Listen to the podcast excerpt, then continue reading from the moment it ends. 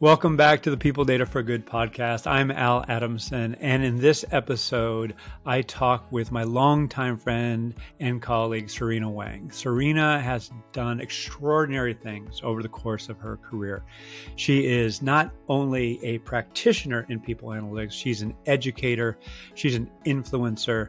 Her generosity of spirit comes through in this interview. I know it will be both inspiring and informative. Uh, she has a unique background which has informed her lens by which she views this work. Uh, again, I can say more, but I'll get out of the way now and let you enjoy the discussion with Serena Huang. Serena, how are you? I'm doing great. How about you, Al? I'm doing great to be talking with you. You're there in Chicago today, yeah? Yes, I am. Hey, and yourself? Well, I'm here in Santa Cruz, and I, I, mean, we've been talking about doing this for quite a while, and you and I have been connected for many years. Most recently, through Northwestern's uh, Taurayos uh, group, and it, you know, you've done some amazing things, including created a course on LinkedIn, and you're at PayPal right now. So, if you would you know, introduce yourself and share a little bit about you know your background. Yeah, of course. Thanks for having me. It's so great to be on the show. And I know you have uh, a huge community. So excited to share a bit more about people analytics today. Um, well, I am the head of people analytics, visualization, HR tech at PayPal in addition to the world's longest job title, probably, uh, I am also now a LinkedIn learning instructor of a brand new course called the Data Science of Using People Analytics. And I have been accepted into the LinkedIn Creator Accelerator program. So, uh, two more things uh, to, to add to the day job. It's been really exciting. Um, gosh, I would say what got me here is just a sense of curiosity. And I, have always loved the combination of human capital and data analytics. Um, that's kind of how I got into people analytics. Um, some of you who've been following me might know that economics is my background. You may not know, though, that I specialize in labor economics, which is the economics related to people. Um, so I spent a few years in consulting, and when GE had reached out to me about doing something called HR analytics. Mind you, this is many years ago. I thought, wow, these are not two words that really go together typically. uh, and uh, and I was up for a challenge. I thought, you know, if I didn't like it, I could always go back to consulting. Um, fast forward many, many years, I have now built people analytics functions from the ground up after GE at Koch Industries, Kraft Heinz, and now at PayPal. So covering lots of different industries and had the pleasure of seeing the uh, function really mature. You know, initially when I started out, we were doing basic reporting at best. There was some visualization, some dashboards, and now we have machine learning models. So big difference uh, in how we apply data analytics. And I'm had such a pleasure uh, learning myself and uh, you know traditionally kind of trained in stats. I later learned all the data science and ai and programming and python on my own. So um, you, will probably hear me talk about learning a ton as well in general. Uh, and it's really important to me as a, as a leader in data analytics too well, that's uh, one of. I mean, I've had the joy of watching you develop over your career, and there's several adjectives that come to mind. And first and foremost, you're kind. You have a very humanistic approach, and you also are creative. Every time I we talk, I'm like, "Are you doing something new? Or you created something? You know, a new project here?" So I want to go back up, and you find out your inspirations for getting into the field. And you you mentioned labor economics, and did you just wake up a day and say, "Hey, this is what you know what I want to do"? So, you know, where did you grow up? You know, what, what's your story? Sure. Um, I as I think about my story, I I came to this country when I was young, I did not speak a word of English. So, sort of after middle school, uh, I moved to the Midwest of America, where there was at the time no programs on English as a second language, or sort of dropped into public high school, and good luck with that. Um, so, my favorite class was actually Spanish. Uh, because unlike all the other classes where I felt like I was really behind, I had to learn a new language and whatever subject was in Spanish, everyone in my class was in the same playing field. we were all starting from zero. So that was my favorite class, and, and that's why I speak a little bit of Spanish. And and I think um, my my memory of that time was that everything was so difficult initially, but I took up the challenge to to quickly learn and immerse myself and ask myself how can I quickly get up to speed. So um, while other students were you know maybe playing, um, I had a lot of studying to do because I was like I said, learning a new language. Um, and then fast forward a few years later, um, I was choosing choosing between different majors, I took a ton of classes, and something else about me is I'm very experimental. Um, I like to try new things and then see what I like. Uh, what I found is I learned a lot about what I don't like as well along the way. Uh, and I ended up choosing economics as a major because it was a course I absolutely loved. I just loved the professor um, and how applied everything was. And it was sort of like the beauty of combining data and the real world. Um, so I fell in love with economics, believe it or not. Um, and, and later, came across uh, labor economics as an elective and absolutely loved the topic around inequality as a concept. Um, and so we had talked about obviously your traditional gender inequality, but then also the difference between uh, someone who maybe was born in the US and those who were born outside the US and had to learn something new, like myself when I was younger. Um, and I just found the topic fascinating and ended up uh, doing a whole graduate degree uh, and focusing on immigration for my dissertation years later. So that's kind of how I got into labor economics.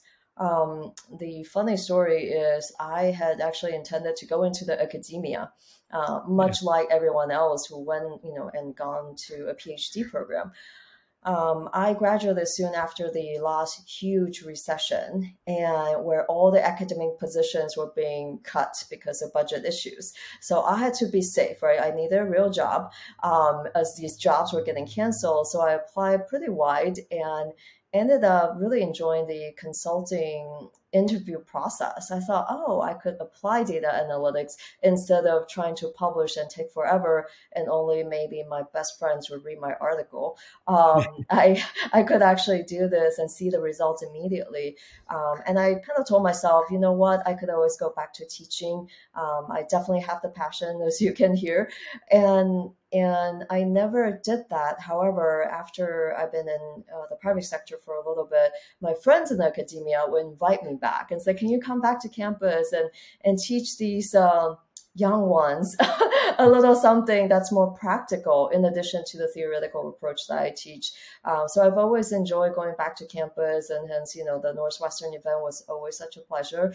Um, and now uh, that's actually one of the reasons why I created a LinkedIn Learning course. Is I realized I could not go to so many campuses. I mean this year um, I, have been to Northwestern, of course, uh, Kellogg, um, Wharton, uh, Berkeley, and and the, the, the, list goes on. I'm, I'm starting to have to say no. You know, find me next year. Uh, perhaps we'll have time. So I thought about how do I share knowledge and my passion at scale. Um, something that the students have told me along the way that resonate with them is that I'm able to share real case studies Mm-hmm. How does this really work? When you go talk to your chief privacy officer about rolling out something in people analytics, what do you need to say? So those are practical examples that you won't find in textbooks. And so my material really supplement the lectures that my friends were giving in the university setting. Uh, and now I'm excited to be able to share that on a platform like LinkedIn with 850 million users. So it doesn't get more scale, I guess, than that. no, it's super exciting. And you're immensely qualified and you have that inclusive way about you that if I'm listening to you even right now, I'm like, all right, tell me more, tell me more. And you know, if you're uh, exuding that among your learners, then that's you know a fantastic thing to do. So, yeah, there's a couple things that I, I come to mind. And first off, before we get too far down the road on on people analytics, I want to ask where did your parents come from? Did they bring you and you know, at what age, what country? Oh my gosh. uh, my parents are from Taiwan and uh, uh, they brought me and then they left me here. so this might this might need to be a, a whole nother story, but uh, I'll give you the shorter version. Uh, my dad was a visiting scholar, and so lots, lots of PhDs in the family. Mm-hmm. Uh, so he had an opportunity to take a sabbatical and go to a university. So uh, we came as a family, um, and and we did that for a year and when we were going to go back i had actually started to make friends in the us and I told my parents uh, that I wanted to stay. And they said, absolutely not. You know, uh, you can't, you, you're not old enough to drive. You can't take care of yourself. Um, and I was so determined. I had made an argument that I wanted to continue to learn the, the culture, the language. I was just getting started. And because I wanted to go to, if not uh, undergrad, at least graduate school in the US, I made the argument that I would be better off and I would have a better chance if I had stayed uh, and finished off my high school. And again, my dad said, absolutely not, no way, um, and tried to convince me. So every night we would take a walk after dinner and he would present his arguments. I would present my counter arguments, uh, very data driven as well on success rates of, uh, you know, child immigrants who stay and so on. Uh, and then finally he said, look, this is not happening. You need to come back home. Uh, I can't leave you behind.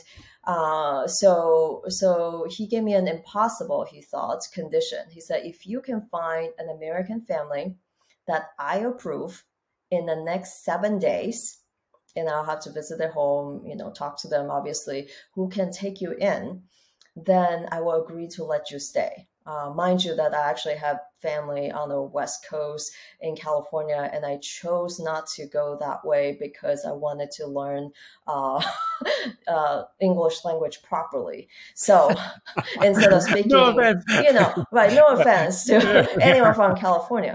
Uh, great, great place. I just came back from there.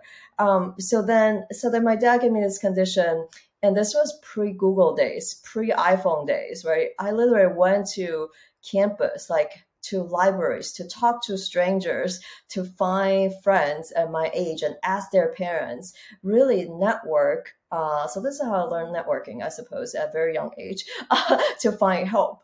And eventually was able to find uh, a professor at the local university who hosted international students before, and that person just left. So they had an empty bedroom and they had experience and they had you know uh, a nice um, and their their daughter was actually my classmate. So it didn't get better than that considering I only had seven days.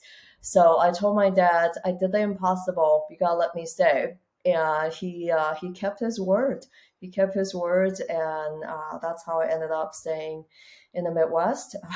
And uh, learned a lot that is incredible. I mean, just your tenacity and creativity and resilience. I mean, that's that's amazing. Thank you for sharing. Now, how old were you? What year were 14. you in high school? You were 14. 14. Yeah. Yes, I was 14. I, I, I, I got to talk to your dad. Where, where's your dad? exactly. exactly. As, a, as, a, fellow uh, father of a daughter, right? Can you imagine? like part of me is like, "What were you thinking?" And part of me is like, you know, congratulations for you know trusting and empowering your daughter to you know yeah. take that step.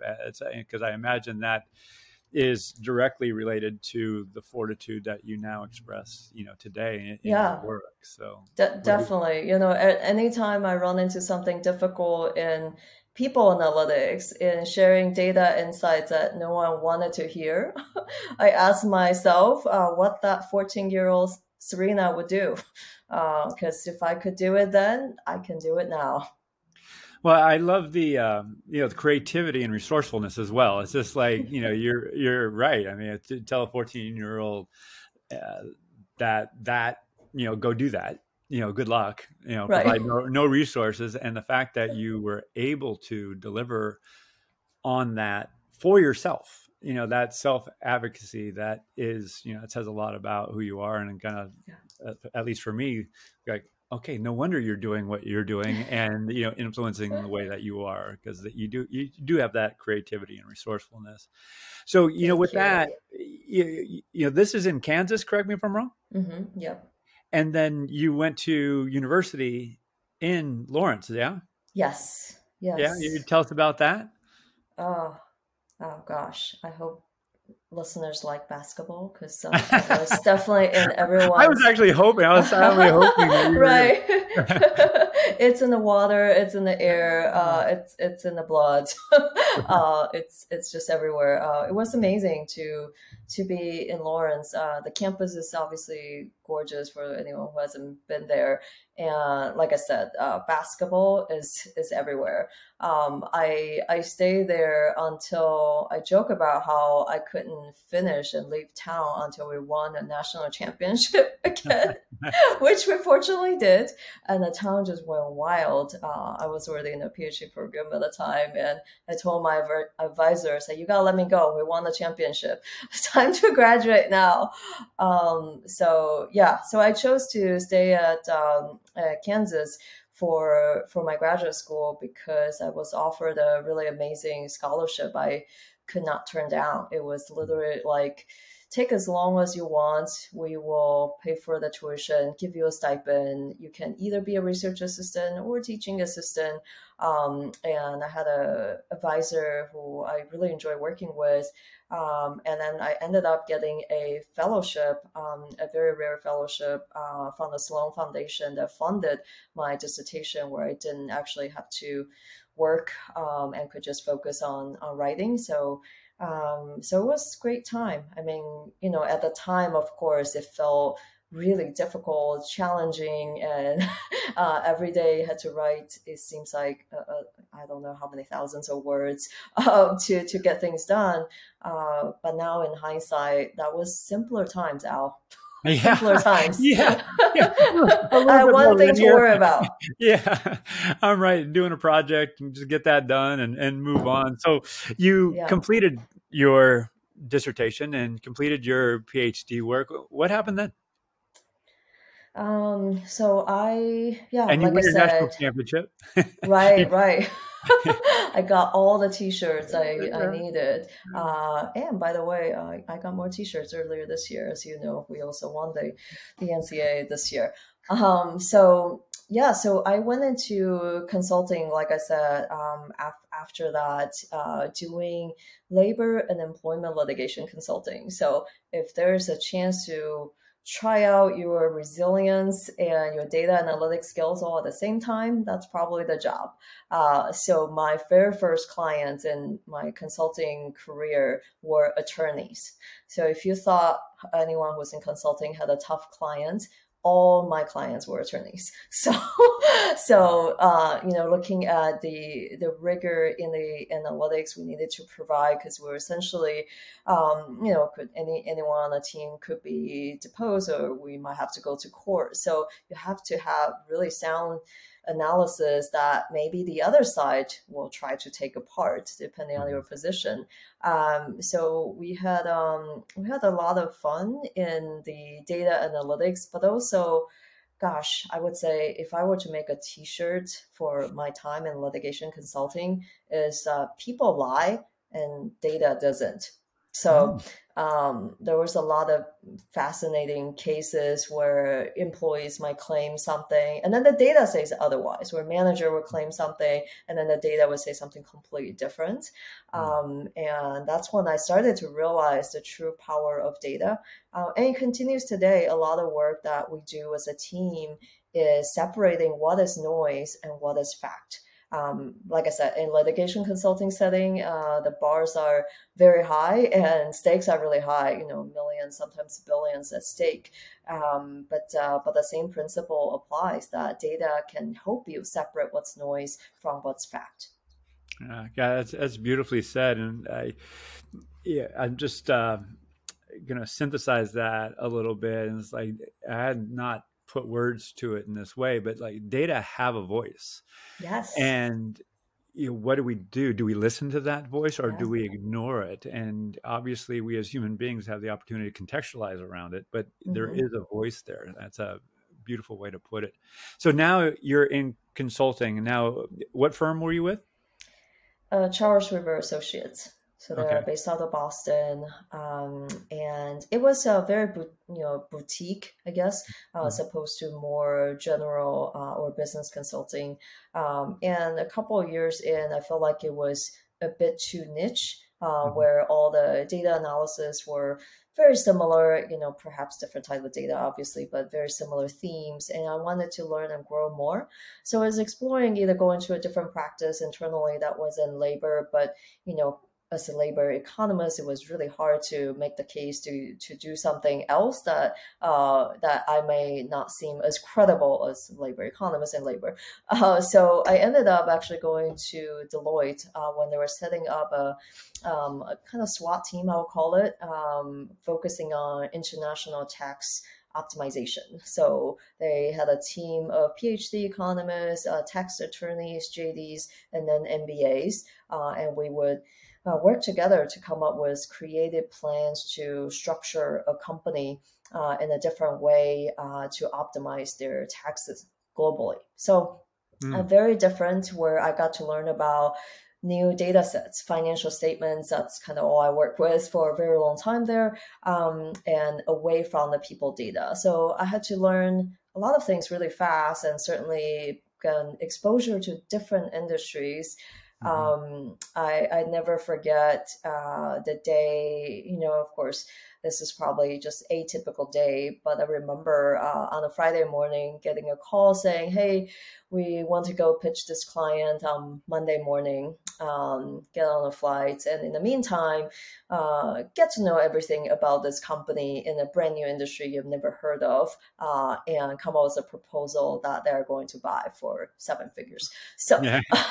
so, um, so you know, that's uh, that's the kind of environment that um, I feel like we had to learn how to collaborate really effectively because uh, the teams were still lean, lots of smart people, um, but then also quickly figure out who's good at doing what.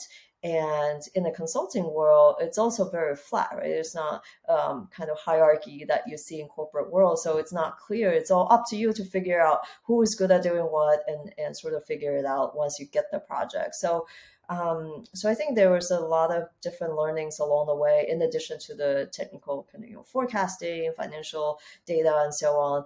Uh, reading lots and lots of 10ks uh, day in and day out. Um, but then, but then also the team culture piece and figuring out what works. So um, I always think a lot back to those days when the structure wasn't clear how do I, as a leader, create that clarity that my team members could benefit from? Mm. Or when do I actually not do that? So that intentionally I'm creating an environment for learning um, and organically find out who might be good at something new and and so I think back to those days a lot um, when I first became a manager a few years after that. Yeah, I mean, creating an environment for learning, and to your earlier story, when you were, you know, data don't lie, people lie.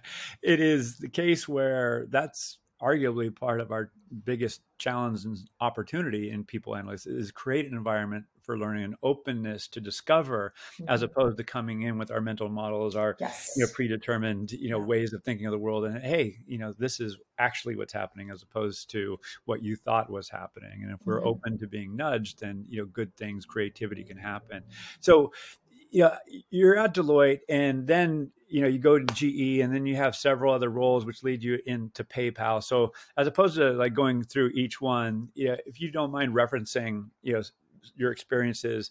But I want to talk about workforce planning. Uh, when you talk about labor economics, uh, there is a I don't want to call it a struggle, but yeah, there's a defining of what talent intelligence is vis-a-vis mm. workforce planning, vis-a-vis people analytics. Yes. So you're you're educated and experienced on looking at labor markets, and we have external labor markets and arguably now we have the means in which to uh, stand up and, and manage internal yes. labor markets or talent markets and we're all we're doing this at speed we're doing this at scale we're trying to do it sustainable ways so my pointed question is if you look at talent market analytics or slash you know, talent intelligence how does that play vis-a-vis people analytics to you is it a subset is it distinct you know, what does that look like? Hmm. I think structurally, um, it can sit in a variety of different places in the organization. Um, I would say the organization needs to figure out what they need from talent intelligence 1st mm-hmm. So, in, in, my experience, it's always been very helpful to get the external market data from this particular group mm-hmm. um, and potentially even have them focus on specific research that is tied to whether that's a new domain, for example, that the company is expanding into. Think about where crypto was maybe three years ago, right? Um, how, how do you find talent? Where do you even go? Which which schools produce some sort of talent that can do any kind of blockchain? Um, we have no idea, and now we have a little bit better sense. Uh, there's still a shortage of talent, and and you know and other topics like diversity and inclusion. Where can we go to find diverse talent uh, for a particularly difficult to fill roles? So I think of those opportunities as um, something that's proper for talent intelligence and less so for people analytics, unless the people analytics organization is staffed up with those researchers who hmm. can mine the same data and provide the same insight. Mm. Um, I, I think the other piece that is a bit unique that definitely sits outside of traditional people analytics is um, things like job mapping, right? Mm-hmm. So, especially for executive research. Uh, now, that said, um, I have actually experimented with uh, creative approaches, speaking of creativity. Um, and early on, when I first joined PayPal, um, I have partnered with our executive recruiting team and basically found a way to to provide additional candidates using skills. So uh, I can talk about skills for probably 20 hours itself. Mm-hmm. Um, but I very much believe in we are now in a place where we need to hire based on skills. We need to promote based on skills. I'll go as far as to say that we need to pay based on skills and and companies have very little and very poor quality data on employee skills today and and so so what i brought into the executive recruiting team that complemented their original research was that hey there's a lot of candidates who actually have the same skill sets. And maybe i'm using a proxy based on experience. Maybe i'm using their actual skill badges on, on linkedin. Maybe something else. Or maybe it's education right? So it's a combination of those things and surfacing additional candidates that traditionally are not found. And, and I think there's a future where I can see tighter collaboration between uh, the executive recruiting team, talent intelligence, and people analytics in sourcing candidates um, that better match the qualifications and also think about the potential. If you can if you can figure out the adjacent skills or skill sets that are close enough you can expand your talent pool significantly. And if you want diverse talent guess what? You got to look broader today. Um, so so i think there's a, a, ton of work to be done still. Um, and i you know like i said earlier days when roles and responsibilities were not clear i always had to figure out who does what. And it's similar uh, with talent intelligence, people analytics. In my mind, we need to use our strengths. And and if my team is better at uh, working through the data manipulation um, and creating maybe a product that surface insights, then let us do that.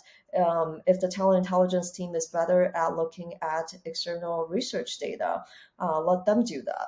But if we have economists on the team who is actually experts at looking at difficult data like census, for example, then let us do that, even though we are not talent intelligence. So, so I very much focus on skills and relative strengths, especially when when we're talking about these potential um, overlap or close disciplines. And I look for opportunities to collaborate where data can add value. Well, you know, th- thank you for sharing that because that is um, beautifully put. And some questions come to mind uh, because you were talking about people analytics and talent intelligence being effectively two separate groups. Do you uh, see a world where those groups are either part of one kind of center of excellence or center of expertise, or do you think there's value in them remaining separate? And before I let you respond, what I've seen is talent intelligence folks sometimes living in real estate, sometimes living in talent acquisition, yeah. and then people analytics and HR operations over here. Right. And there's some like overlap, particularly when you have the internal people analytics team focusing on diversity, equity, inclusion, and internal right. mobility. And you know, there needs to be, to your point, some relationship between the two. But you know, is your agenda, whether it be in your current role or maybe aspirationally, would you like to see them closer together as separate, or would you like to see them together? What are your thoughts there?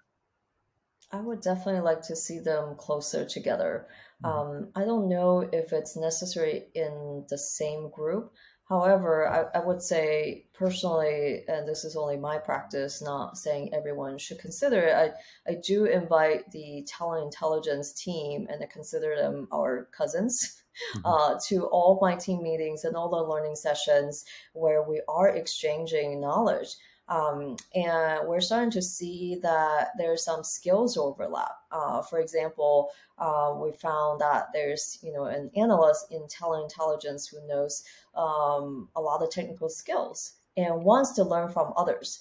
So then, if they stay only within their bubble, they can't learn from others because they are essentially the most technical person. However, if they chat with my team members, then you know they, they get to nerd out together.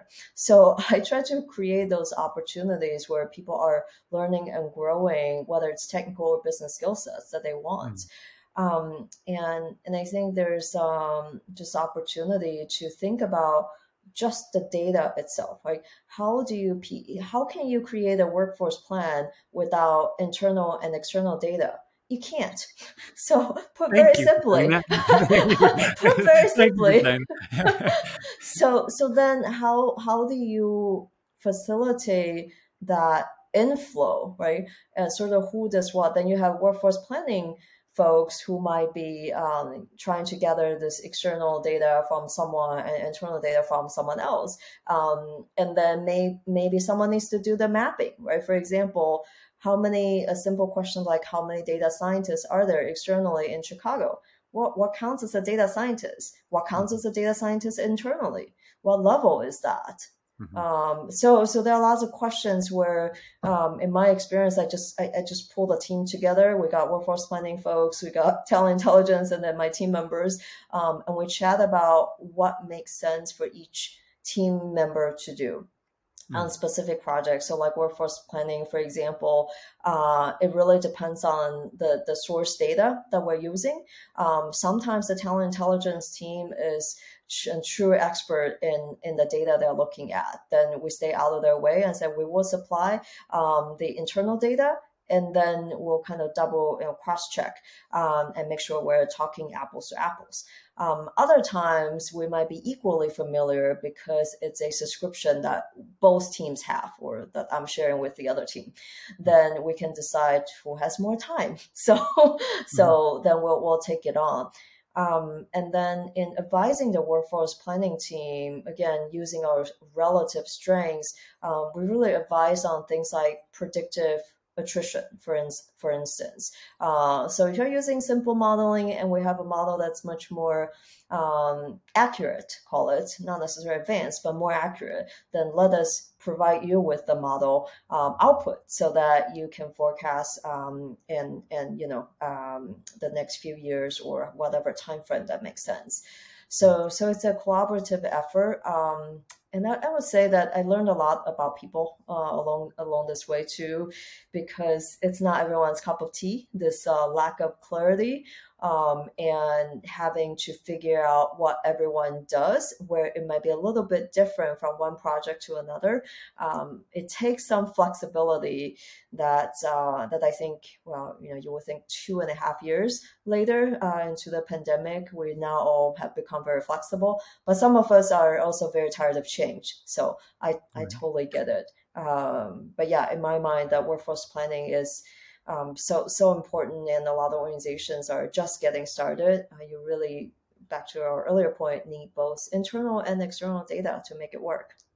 Well yeah again yeah i'm you're getting me all excited because you said a couple things that i, I want to uh, get into a little bit more. And you know particularly if i'm listening and i'm thinking about my role in my organization. You know, I could be in people analytics, I could be a CHRO, head of talent, I could be in workforce planning, and then there's talent intelligence. So my pointed question is what's the distinction that you and your organization make between talent intelligence, workforce planning, and people analytics? For us, there are three different teams um, that collaborate together on certain projects.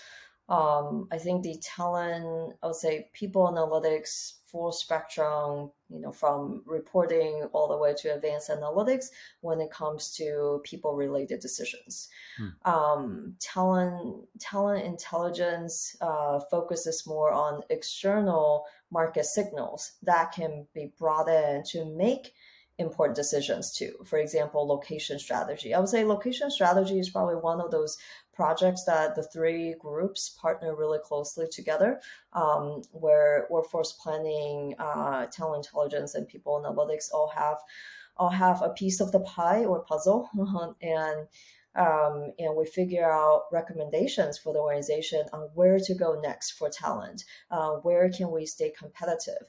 And so as you think about the external talent data, it's not just availability of data, it's also things like the cost of labor in different places. It's the difficulty of doing business. Um, and sometimes we partner, we sort of help create an index, if you will, of um, as we're ranking location strategy. So we sort of provide that thought leadership on, um, on okay, you have all this external data, there are 20 factors. Uh, are they all the same? Which one's more important?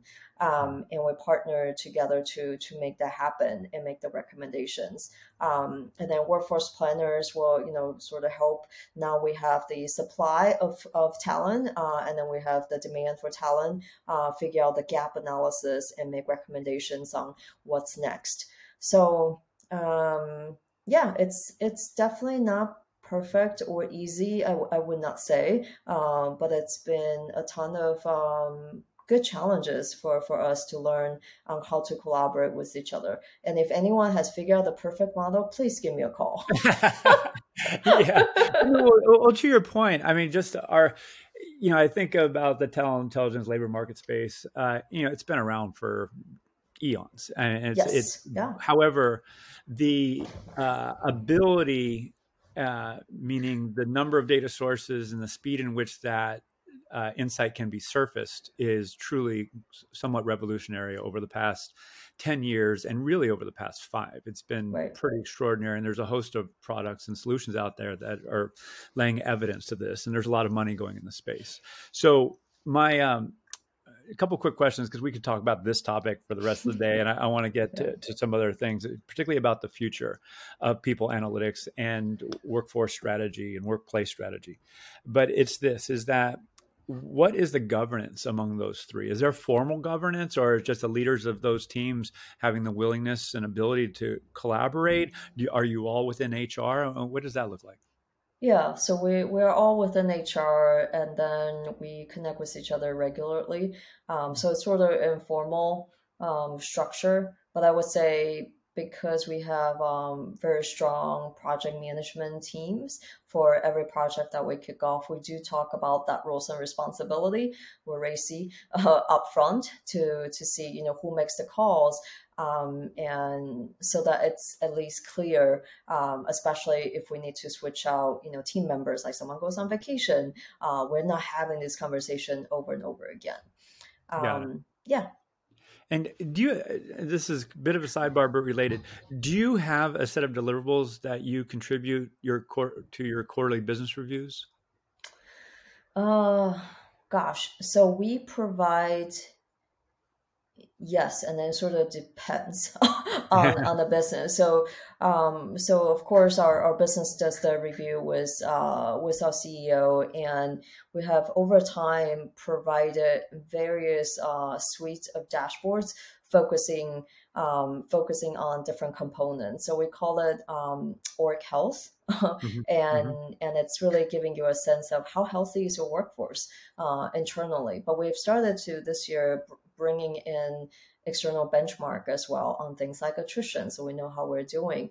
Um, and that's been well received and and i think um, the reason we provide that dashboard uh, to to enable self service is not because we don't want to uh, provide manual data. You know, obviously that's a huge mm-hmm. plus, but also everyone looks for every business might have a different focus on their talent strategy, on their workforce strategy, and and so perhaps diversity and inclusion is something that is the most important, or perhaps it's something else. So we don't determine what those most important metrics are for them and just rearrange the scorecard every month or every quarter. Uh, but they get to decide, and we just pl- provide a scaled platform uh, where they can find the information. Um, I do, you know, I do hope to get to a place where that organizational health is a bit more standardized, uh, mm-hmm. where we talk about things like spans and layers and um, and location footprint and things like that on a on a regular basis. So I I do think we are working towards a standard view after several months of uh, debating what is more important and kind of just in the meantime as a look uh, you can you can find what's most important to you um, but let us know what's important so that maybe we can create a view that works for most people uh, and then we can mm-hmm. standardize mm-hmm. going forward so got it yeah, yeah that's um it's you're getting a, an executive team aligned on what's important. Right. And you know it's obviously a challenge in and of itself. And if you're having an organizational health dashboard i don't know yes. if you, you term it as that i mean that's a very good place to be relatively speaking because many are still you know yeah. guessing and even if you don't have you know perfect understanding of what organizational health looks like you know having something is better than nothing arguably and that's what i'm hearing that you Definitely. all are doing yeah you know, there, there's a couple things that i want to ask about and then i want to get to some rapid fire questions but before this you know i mentioned workforce strategy or work strategy. And we, we've we've touched on this, but you know, as we go into 2023 and we're thinking about the future of work and you know different ways to structure an organization, you know, org design, and the use of contingent labor, outsourced providers, this whole ecosystem in which work can get done. You know, what's top of mind, particularly with the role of people analytics in informing what's possible. So, how do you create space? You mentioned at the outset, you know, space for learning. How do you do that? You know, what does that look like from a like meeting rhythm? Like, who's your audience to you know, consider these ideas, consider the data and insights that you're producing? Yeah, so definitely our HR leadership team. Um, I, I, think that's a really critical audience. And then we have um, certain business leaders who are just really interested in people analytics and they are champions of our work. Um, and, and, they find us when when they uh, when they're curious about something new or maybe a report they have seen on on the topic. So uh, so it kind of goes both ways. Um, I would say that upskilling is certainly on a lot of leaders' mind. Going into a more difficult economic downturn with a lot of uncertainties, um, it's on a lot of people's minds on how do we, if we are unable to, let's say, backfill at, as quickly as before, or backfill every single role as before, um, or if the market becomes even tighter and we can't find the talent we need quickly, how do we upskill our internal talent to be able to do some of that? So, kind of going to the buy versus build um, strategy. But then now we have lots of options, right? We have buy, build, we have bots. How do you think about automation uh, to mm-hmm. help with some of that? So those are regular conversations uh, that for, you know, I think people in analytics needs to help organization think about uh, it's not just backfill, it's not just your attrition rate, but as you are thinking about that role, what does it do? And how can automation help with some of it? Is it your you know if we can backfill with um, uh, with a different level of role or in a different location perhaps that can save the company a lot of money if you get the automation to work to remove all the manual tasks so so it definitely requires a different kind of rigor that we may not always have um, and and I don't think we can have on every single role. That's always my reminder to everyone who's getting started in workforce planning or skills: Just don't boil the ocean. If you're mm-hmm. trying to workforce plan every single job at your company, forget it. Yeah, um, yeah. You can't, right? So. Yeah. So you can't you want to boil down your your you know jobs to skills and then maybe even to task ultimately. Sure, that all sounds good, but let's not do that for 2000 jobs because it won't be feasible. Uh, focus on the critical ones, the ones that are either impacting your top line or bottom line. Um, can you, if you get this workforce planning right for this particular role or set of roles, are you going to make more money either by generating more revenue or saving more cost? Uh, mm-hmm. Or somehow increasing your market share. Pick one. But right. if it doesn't impact your business metric, then I will question the value of doing a long exercise that is very data analytics heavy uh, and doesn't result in ROI quickly. Um, yeah. So that that would be my reminder. Um, definitely, don't boil the ocean. Uh, pick something that has business impact for sure to get started. Well, a couple more quick questions, uh, then we'll uh, start to wrap here. Uh, just before we leave that topic, what's the frequency in which you have those types of discussions? Is it like once a month? Is it once a quarter? Is it once a year? Like when you're looking at the ecosystem of how work can get done? Uh, there's an ideal way i would say i want to do that and then there's the reality as yeah. well. So uh, i would say I, ideally i would recommend at least twice a year uh, if not four times a year. Uh, quarterly would be ideal. Uh, depending on the size of the organization some of the metrics may not change that quickly. Um, you know so if it's a also very stable industry uh, for us we have been going through um, a huge transformation. So it's been a little bit more frequent. So sort of after um, a big change has come, or we are expanding to a new business and and those are kind of the moments uh, where we have to have in real time conversations about what does a talent look like and how can we where can we go after this and how can we quickly fill you know these um, a, a, new office that we're we're expanding into and so on so so I think for us uh, this year has been unique uh, but generally definitely recommend uh, two to four times a year would be a good rhythm. Love it. So, what excites you about the space moving forward, you know, or, or concerns you?